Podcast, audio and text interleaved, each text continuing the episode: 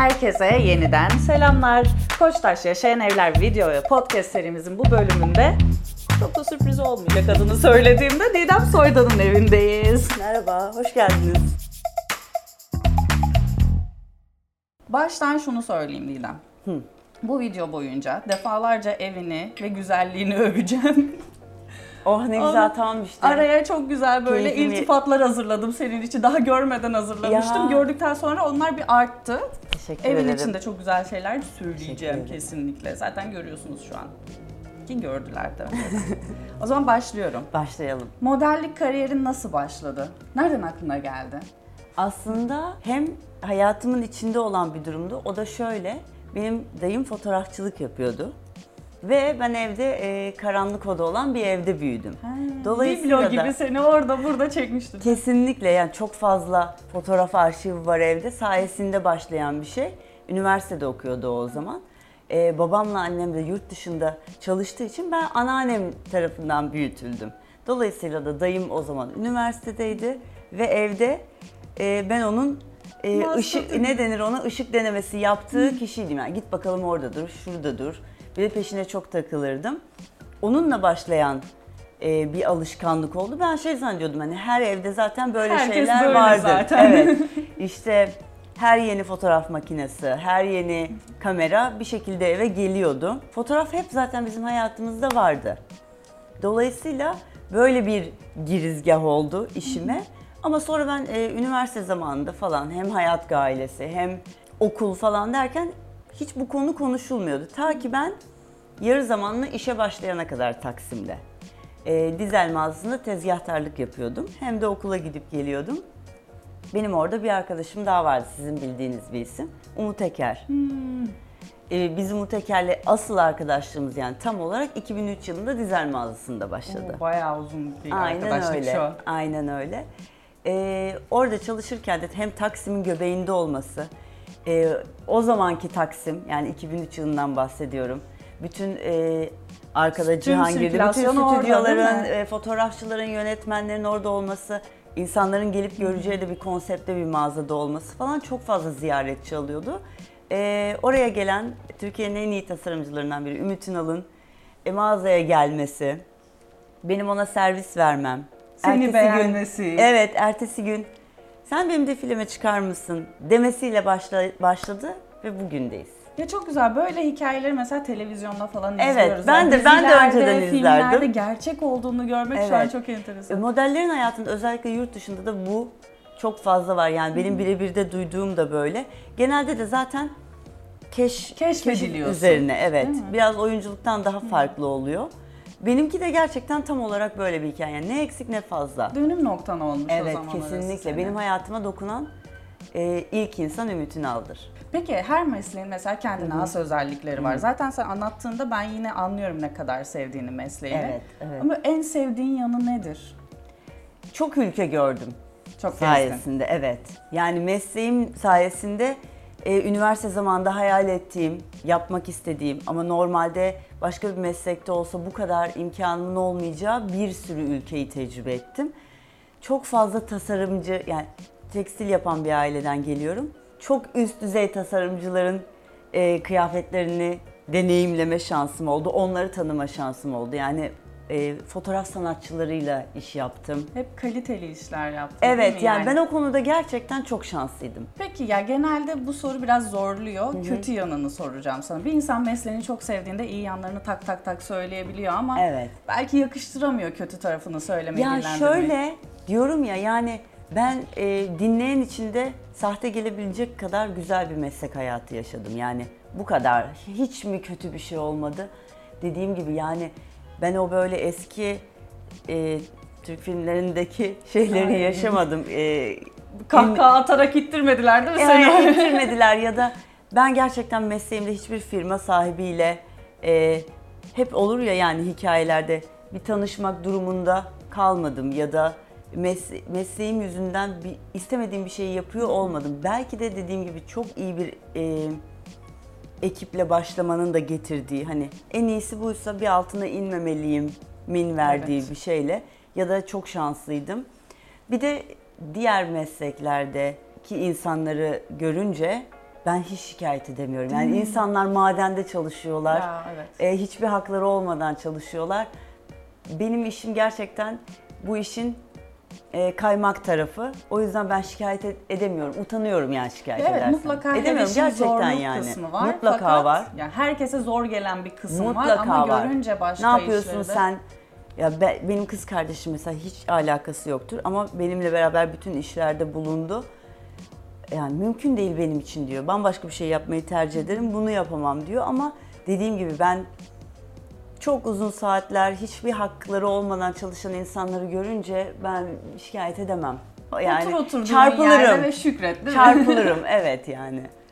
Peki böyle mesleğinde sürekli yaptığın bir ritüelin var mı defileye çıkmadan önce? Var. Veya fotoğraf çekimden var. Çok merak ederim. Var. Mesela yani yakın çevre ve deneyimleyenler bildiği için benim çekimim varsa 2-3 gün öncesinden bir yere çıkmam. İşte muhakkak hazırlığımı yaparım. İşte fiziksel ya da beslenme olarak zaten onları yapıyoruz ama uykuyla aram çok iyidir. Yani o derece iyidir ki yani uykusuz kalmamaya dikkat ederim. Bana hemen yansır çünkü. Gece yani muhakkak evde olmalıyım 2-3 gün öncesinden. O böyle evden çıkmalıyım. Bir yerde kalarak asla gitmem. Hemen en başından beri böyle. Şeyi bilirler. Hiç selam vermeden çıkarım mekandan. Hani beni bilirler tutmasınlar ki, diye. Evet. Aynen ve Didem'in çekimi var o gider. Öyleyimdir yani. O yüzden bence başına kötü şeyler gelmedi. Yani en başta sen belki kendi mesleğine saygı duyduğun için. Bir de benim yaptığım dönem dediğim gibi sene olarak televalelerin bittiği, bazı algıların artık kabul edilmediği ve rahatsız olunduğu bir dönemdi. Tasarımcılar için de öyleydi. Yani fotoğrafçılar için de öyleydi. Bambaşka bir dönemde başladım ben. Yani artık modeller ünlü değildi ama magazinsel de değildi. Dolayısıyla bir ara da döneme denk geldim. Evet yani güzel bir döneme denk geldim ben. O dönemdeki modeller de dediğim gibi işte yani Ece Sukan, Ahu Yaptu, Sema Şimşek birçok kaliteli isim. Yani baktığın zaman aa tamam ben bunlara layık olmalıyım yani bana bir şey anlatıyorlar. Böyle yaşıyorlar. Ben de böyle devam etmeliyim dediğim. Daha az olmasın evet, yani değil mi? Aynen, aynen. Peki hiç unutamadığın bir defile var mı? Var. Vivienne Westwood defilesi. Burada mıydı? Hayır, yurt dışındaydı. Nasıl? Neden unutamadın? Neden unutamadım? Çünkü zaten daha önce de röportajlarımda en beğendiğim ya da en çok çalışmak istediğim tasarımcılar arasında ismi geçiyordu. Hem kendisi ölmeden hem de ben mesleğimi bitirmeden o defileye çıkmış oldum. O benim için çok özeldi. Ay çok iyi. Bir de senin oyunculuk var galiba. Maalesef. Eskiden. Neden? O nereden çıktı? Neden maalesef? Neden maalesef? Çünkü zaten oyuncu değilim bir. Hiç öyle bir yeteneğim ve eğitimim yok. Ama Türkiye'de maalesef öyle bir furya var yani. Hani güzel eğitimi olmadan. Aynen işte sarışın, kameraya yakışıyorsun. Mavi gözlü bir kız. Hadi bunu da kullanalım. Zaten kameralara alışkın. Ben zaten bu kadar istememene rağmen neden yaptım diyorsan çok para veriyorlardı ve o dönem o paraya ihtiyacım vardı. Yaptım yani aynen. Bence çok yeterli bir neden yani. Evet tabii ki, tabii ki. Daha böyle aynen. Şaşal bir şey olması gerekmiyor. Gerçekten öyleydi yani. Eğer o dönem param olsaydı yapmazdım.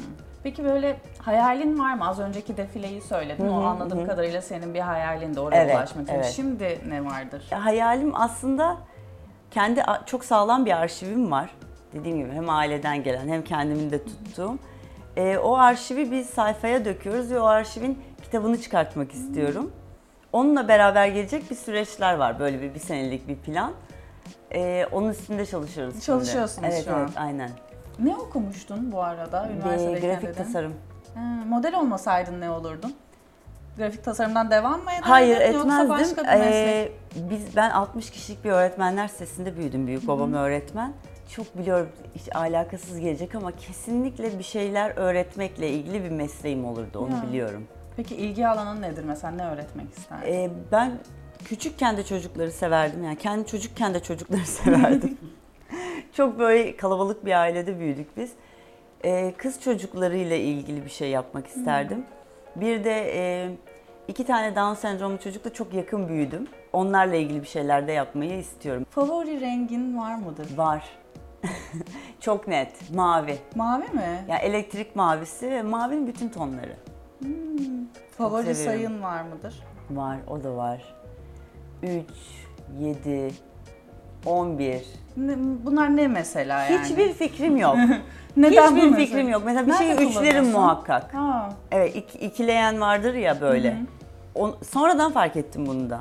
7 rakamını mesela çok şık bulurum. Ben evet böyle güzel de duruyor evet, galiba. Evet çok şık bulurum. Bende de öyle hatta var. Yani cinsiyeti bile vardı benim için rakamı. Öyle yani, mi? Evet çok yakışıklı bir erkek. Aa. Evet. 7. 7'leri bekliyoruz. Evet ay, umarım şimdi böyle saçma sapan soru bunları alıp şey yapmazlar. 7 çok yakışıklı bir erkek dedi. Kafayı yemiştim evet. Falan böyle.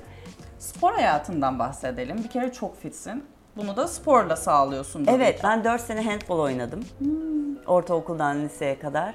Bence onun da verdiği bir disiplini vardı. Spor tahmin edildiği gibi 7-24 hayatımda değil. Yani zaten çok fazla çalıştığım bir dönem olduğu için ben o hareketliliği hep sağladım hayatımda. Ben sporu şey diye görüyorum. Son şey zamanlarda var ama. Evet. Sonra biraz bir dinleneceksin. Sonra aynen, biraz aynen, daha aynen, yapayım aynen. Yani. Son zamanlarda pandemide vakit olmasıyla beraber daha çok sardım ama onu biliyorum yani. Olmazsa hayatında ne olur? Yapabilir misin mesela şu an sosyal medyasız? Twitter çok aktif kullanıyordum. Twitter'ımı kapattım. Kapattın mı? Tabii. Yani ne zaman? Mayıs'ta kapattım. Oldu bayağı. İşte 3 ay, 3 ay falan oldu. Telefonumdan da sildim.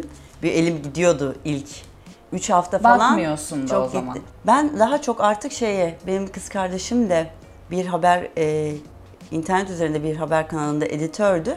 Onların da haber aldıkları bütün o yurt dışı kaynakları falan, bütün o linkleri ben kendi bilgisayarıma toplayınca bütün o ana akış değişti bende Twitter kapattıktan sonra. Bütün haberleri, her şeyi oradan izliyorum. Instagram mecbur. Instagram mecbur.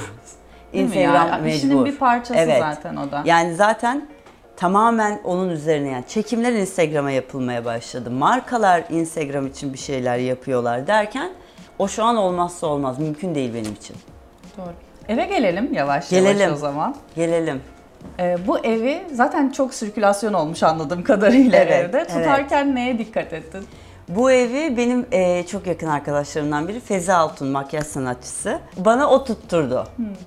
5 senedir falan bu evde oturuyorum. Yine kendi dükkanımın olduğu sokakta oturuyordum. O da Nişantaşı'nda. Kendi markamın bir dükkanı var. Onun sokağında oturuyordum. Ama artık evi değiştirmem gerekiyordu. Tam böyle klasik şeye maruz kalmıştım. Kızım geliyor evden çık. Olayına maruz kaldım ben de. Başka bir ev tutuyordum. Fezi beni aradı. Tuttun mu evi? Hayır. Burada bir ev var. Ne olursun gel. Gel. Çünkü bizim mesleğimizde de ışık çok önemli biliyorsunuz. Bu evin de ışığı gördüğün üzere yani her her odası ışık alıyor. Hatta şu an şanslıyız. Güneş o kadar yok. Bazen gerçekten gözün kamaşacak şekilde ışık alıyor. Fezi sayesinde tuttum. Böyle çok ferah bir ev. Ve bütün arkadaşlarımın da evlerinin ortasındaki ev bu ev oldu. Aa, çok iyi. Yani toplanma yeri. Fezi oturuyor, bir alt sokakta Umut oturuyor, diğer arkadaşlarım çok yakın oturuyor. Çok sevdiğim bir lokasyonda. Peki pandemiyle birlikte ne değişti? Yani bu evde 5 yıldır oturuyorsun zaten. Bir şeyler fark etmişsindir belki. Ya şöyle bir şey oldu. Bu evde bir sene ben yıllar sonra Umut Eker'le ev arkadaşlığı yaptım. 1,5 seneye yakın. Bana bir aylığına geldi, 1,5 sene kaldı. Evet, böyle bir şey oldu. Maruz kaldım Umut Eker'e. Biliyorsunuz onun evini çektiniz. Yani iki ayrı karakteriz biz. İncik cincik her yeri doldurmuştur kesin. O bir istifçi, ben de bir tane fazla bir şey olsun benim arkadaşlarım da bilir. Hiçbir şeyleri bende kalamaz. Hemen veririm, akşam giderken poşete koyarım bir şeylerini. Fazlalık hiç sevmem. Hatta bana şu an yine fazla dolmuş gibi geliyor. Böyle bakıyorum her hafta. Neyi çıkarsam, neyi yollasam diye. O derece sevmiyorum. Kaçıncı evin? Yani burada 5 yıldır yaşıyorsan çok mu değişti? Çok. Yani biz zaten ailecek de babamın işlerinden dolayı çok taşınmış bir aileyiz. Benim kendi başıma ilk defa eve çıktığımın üzerine... Bu 7. evim. Bir ara her sene taşınıyordum. İnanılmazdı. İnanılmazdı yani. Çok bu 7. ev. İlk defa burada 5 senedir rekor kırıyorum. Çok iyi. Sen 5 sene deyince ben dedim ki Didem herhalde çok taşınmıyordur. O ben durayım. Öyle gözüküyorum. Aslında onu seviyorum zaten. Ama şansıma çok taşındım. Şanssızlığıma daha doğrusu. Bu evi peki 3 kelimeyle anlat desem ne dersin? Herkesin çok rahat ettiği bir ev bu. Yani bana gelen insan kalır. Koltuğa baksana yani, tabii, burada tabii, kalırsın tabii, çünkü. Tabii. Ya, bana gelip kalmayan arkadaşım yoktur. Uzun oturmayan arkadaşım yoktur. Ben çok kalabalık ve misafir dolu bir evden geliyorum. Galiba onun da verdiği bir alışkanlık bana da garip gelmiyor.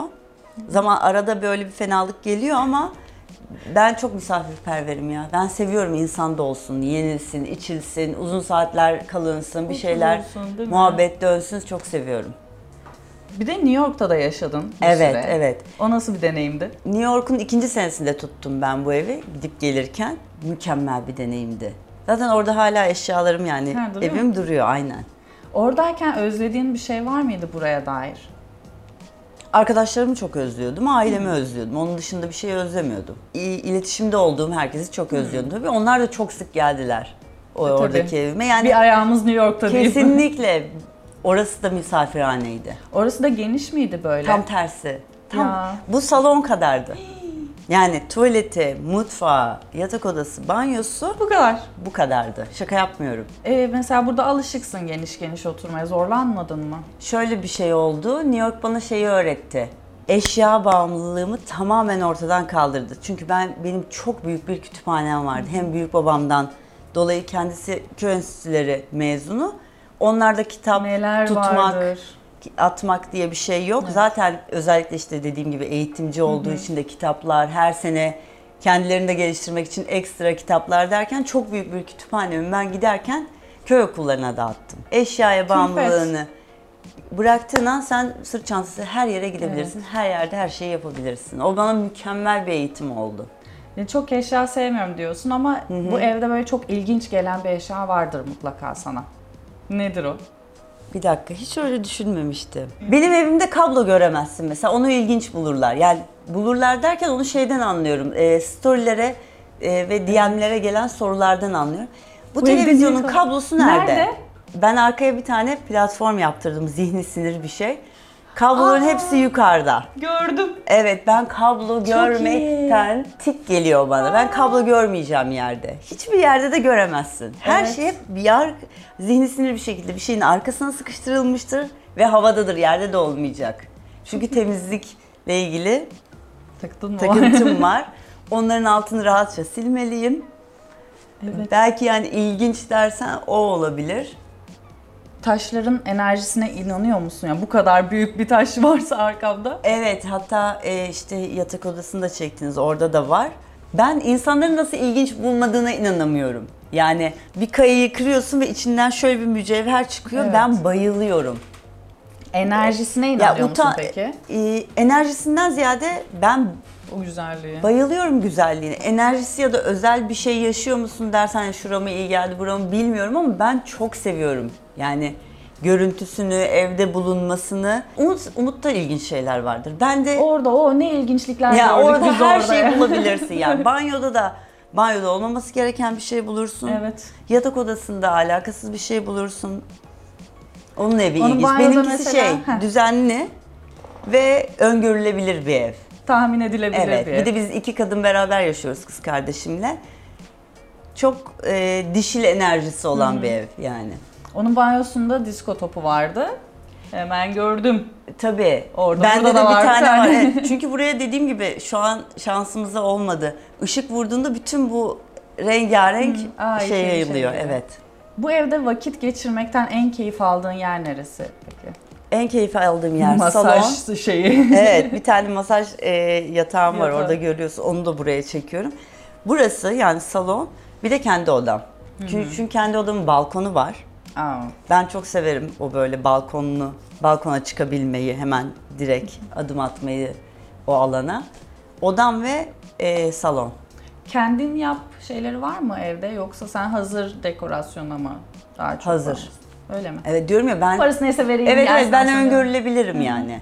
Filmdir, dizidir izlemeyi sever misin? Severim, mesela kocaman bir televizyonun var. Büyük ihtimalle bunu açıp ışıkları kapatıp. Tabii. Yani iyi bir izleyiciyim.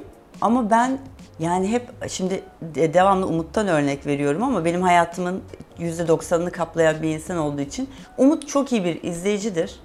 Ben çok iyi bir okuyucuyum. Yani ben yazarım, çizerim, bu masada çok vakit geçiririm. İşte yazı takımlarım vardır, kırtasiye ürünü çok severim ben. Sticker'lar falan var mı? Tabii işte kalemler, onlar bunlar. Zannedersin ki yani ne yapıyor bu? Muhakkak bir bahane bulurum bir şey yazıp çizmeye. Benim daha çok yazı, okuma. Ama bu o zaman kocaman bir televizyonun var dersen de hem markayla çalıştığımdan hem de dediğim gibi bu eve çok fazla insan geldiği için muhakkak bir şey izliyoruz. Değil mi? Evet. Ya o şuraya toplandığınızı böyle gözümde canlandırıyorum. Evet, televizyonu izlemiyorum cool'luğunda değilim. Önceden öyleydim. Çok fazla seyahat ettiğimden zaten vakit bulamıyordum. Hatta öyleydi ki televizyonum kurulmamıştı benim. Bir iki sene öyle sadece duruyordu. Süs gibi orada. Evet, ayarları bile yapılmamıştı ama ne zaman artık aktif olarak tamamen burada bulundum, tabii ki de izliyorum. Pandemide özellikle zaten sabah açıyordum, tabii. Akşam uyumadan önce kapatıyordum. Muhakkak bir şeye bakıyorduk yani. Uyuyor musun peki salonda böyle uyuyakaldığın oluyor mu? Hayır, ben hep yatağımda uyuyorum. Gerçekten hep. Yani konuşmanın başında da diyordum yani çekimlere gitmeden evimde olmalıyım. Ben yatağımda uyurum. Hiç uyuyakalmam. Ya. Ama böyle dizi izlerken, film izlerken. Ama New York'taki ev çok küçüktü diyordum ya. Mecbur orada yatıyorsun. Orada evet, yani zaten bir adımda yatak, bir adımda koltuk. İster istemez yalnızsın orada ne olursa olsun ki en yakın arkadaşım üstümde oturmasına rağmen New York'ta. Dolayısıyla kanepede yatmak daha böyle şey geliyordu. O artık psikolojik sanırım herhalde. Olabilir. Orada çok kanepede uyumuşluğum vardır yani. Hayalinde bir ev var mı? Var. Nasıl bir ev? Hayalim şu, büyük bir alanı bütün arkadaşlarımla satın alıp herkesin bir alanı olduğu. Çok büyük bir şeye gerek yok, ben orada değilim. Yani diyorum ya, o bana küçük evde yaşamak onu öğretti. Herkesin alanının olduğu. Toplaşabileceğiniz belki. Evet, evet. Bir arada yaşamayı ben çok seviyorum. Bu arada güzel de yemek yapıyormuşsun galiba. Bunu her söylediğimde yani arkadaşlarım şöyle diyor, hani nerede görmedik, sonra pandemide gördüler ama. Pandemide ben de yemek yenilip içildi neredeyse. Ekmek yani yapanlardan mıydın? Ekmek, kardeşim zaten beni buna çoktan evrildiği için biz o herkesin yaptığı yoğurtları, o kefirleri, vay efendim ekmekleri biz zaten yapıyorduk. Hani o yüzden yeni bir şey olmadı aynen. Yapmayı en sevdiğin yemek ne peki? Ben kahvaltı hazırlamayı çok seviyorum. Çünkü kahvaltıda kalabalık olmayı seviyorum. Benim olayım kahvaltı, evet. Güzel omlet hazırlarım, her şeyini hazırlarım yani. Ve kendimi açtım dediğin bir yemek var mı? Kendimi açtım dediğim her şeyi düdüklüde yapıyorum. Gerçekten. Evet. Ben düdüklü kullanmaktan korkuyorum. Ben bir şey itiraf edeceğim. Düdüklü tencere mi ben New York'a götürdüm. Ve şöyle bir anım var bununla ilgili. Havaalanına gitmeden önce annemlere uğradım. Annemde de bazı eşyalarım vardı. Aç bavulu ben koyayım onları dedi. Tam bir tipik aile olduğumuz için bana New York'a tarhana koydu. Koyarken de bavulu, bu ne dedi? Yanlamasına bir düdüklü tencere var büyük. Didem dedi, bunu niye götürüyorsun? Çünkü başka düdüklüyü kullanmıyorum. Bunun dedim bütün huyunu suyunu biliyorum. Öyle oluyor ama. Ve çok korkuyordum düdüklü tencereden. Sonra o düdüklü tencerede ben kek bile yaptım. Şöyle düdüklü tencereden. Tabii evet, böyle taktuk ayarını yaptım. Onu götürmüştüm. İnanamamışlardı. Yani kendi annem dahi sen kafayı yedin artık dediği. Nasıl kek yaptın onda ya? Düdüklüde her şeyi yapabilirsin. Vallahi. Gerçekten bir düdük temsilcisi olabilir. Markayla mı anlaştın falan? Tabii. Yemek yapmayı seviyorsun ama yemeği de seviyorsundur. Evet. Yani en sevdiğin yemek ne o zaman? Ya ben maalesef hamur işi bağımlılığı vardı ama aileden geliyor ya. Evet. Yani nasıl şimdi hayır diyeceğim. Peki börek diyen misin? Börek diyenlerden misin? Ben onun farkını bile bilmiyorum. Börek diyorum. Börek mi diyorsun? Evet, nasıl dediğimi bile bilmiyorum. Bazen şey diyorlar, uzatıyorsun. Börek işte börek diyorum. Evet. Sonra böyle düzeltile onun yanlış olduğunu bana kulağıma garip gelmiyor. Mutfakta da vakit geçirdiğin için soruyorum. İşlevi çok olan ama ufak pratik bir alet var mı sende de? Var. Evet, ne adı? Gitti aklımdan. Blender demek. Blender aynen. Ama onun böyle büyük olanı değil, küçük olanları. İple çekilenlerden mi bahsediyorsun? Hayır, yoksa bastın ettin, hemen soğanı kıydı, hemen evet. Ama ben onların küçüklerini, kompaktlarını seviyorum. Makineye de kolay sığıyor. Yerde kaplamayacak. Evet. Buzdolabında olmazsa olmazın nedir? Peynir. Peynirci misin? Evet, peynirciyim. Hatta şöyle bir şey yaşandı dün. Size videosunu bile izletebilirim. Anneannemi hastaneye kontrolleri var. Ben götürüp getiriyorum onu. Peynir yememesi gerekti bir. Yani süt ve süt ürünleri yememesi gereken bir 10 gün oldu. Ben de onu konuşturmayı çok severim. Dediğim gibi arşivci bir aileden geldiğimde hemen kameraya çekerim her şey anı kalsın diye. Dedi ki bana, doktora sor tamam mı dedi. Ben unutur yani seni daha çok ciddiye alır. Bana bazen şimdi yaşı da olduğundan ona şey yapıyorlar, bak şunu yap, şunu yapma, dikte ediyorlar onu. Sor bakalım dedi, kesin öğren dedi, peyniri yiyebiliyorum. Yani kırmızı çizgi bizde süt ve süt ürünleri. Diyorum ya Trakya insanı olduğumuzdan dolayı, yani şımarıklık gibi gelebilir ama peynirsiz sofraya oturmam ben. Anneannem öyle. Bir mutfak aleti olsaydın ne olurdun bu durumda? Bence olurdun. Ay çok saçma. Ama o yani... Didem Soydan ve Didem Soydan. Evet ne mana ya gerçekten ama galiba öyle. Bir de şeyi çok seviyorum. Sanki böyle aşçıymışım gibi iyi bıçak olması gerekiyor. Evet bıçak seti. Sabah uyanınca yaptığın ilk şey nedir mesela? Ya böyle bir ritüelin vardır. Mesela var. Güzelliğin için falan. Ben cilt bakımıyla çok alakalıyım. Hemen böyle işte yüzümü yıkarım da işte kremi sürerim de bir şey maske dolu. Vallahi. Ev yapımı maske de çok yaparım. Anlaşılıyor ama. Evet güzel. Evet yani o maskeler bilmem ne evde böyle diyorum ya iki kadın yaşadığımızdan garip dolaşıyoruz evde yani. Duşta falan şarkı söyler misin peki? Çok ani bir geçiş oldu. Hayır ama hoparlör var duşta. Ben de. Müziksiz hayatta duş almam. Evet mümkün değil. Yani hayır hep mi öyleydin dersen hayır ama severim yani. Zaten kitap okumayı sevdin, iyi bir okuyucu olduğunu da söyledin. En son okuduğun kitap neydi hatırlıyor musun? Hatırlamam mı? Hala şu an okuyorum. Dune serisini okuyorum ben. Onun 6. kitabındayım. Oo. Evet. Seri kitap okumayı mı seviyorsun sen? Ben mesela yoruluyorum seri kitaplardan. Ya ben fantastik de okumayı, çizgi roman da okumayı çok sevdiğim için o benim ayrı bir... Yani okuyuculuğun içinde ayrı bir hobim o benim. Son olarak peki evine almak istediğin yeni bir şey var mı? Veya bir süredir almak isteyip de bir türlü alamadığın, ötelediğin. Çok istediğim bir müzayedede Atatürk tablosu vardı. O geldi evime. Ha, geçen gün aldım. Evet. Siz de evin girişinde gördünüz zaten. O foto Süreyya'nın ilk Atatürk'ün renklendirilmiş fotoğrafı. O geldi. Bir de bir Nazım portresi vardı. Ara Güler'in çekti. O da bana hediye olarak geldi yılbaşında. O yüzden bir tane daha var. O da gel bakalım. Nerede bakalım? Bir Aziz Nesin fotoğrafı. En son onu mu bekliyoruz şimdi? Ya, umarım evet. Hadi onu inşallah. İstiyorum. Aynen. Güzel enerji gönderelim şimdi. Evet. Ya, işin de bu olduğu için doğal olarak çok fazla kıyafetin vardır. Evet ki ben dediğim gibi çok eleyip çok veririm. Çok ayırırım.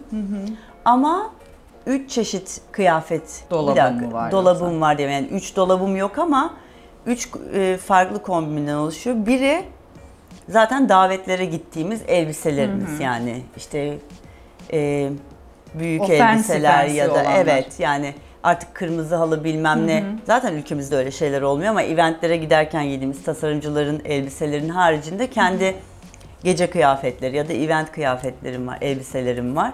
Ben sokakta hiç ben değilim. Yani çok tomboy tabir edilen, işte şortu, pantolonu, tişörtü, şapkası, spor ayakkabısı, sneakerlarıyla gezen ve yani köpeğim olduğundan beri daha da ona evrilmiş birisiyim. Bir de dışarıda ben bütün işlerimi kendim hallettiğim için. Koşturma şeyi, ve kıyafeti. Araba kullanmadığım için. Her şeyim burada olduğu için yürüyerek gidip geliyorum. Çok daha böyle...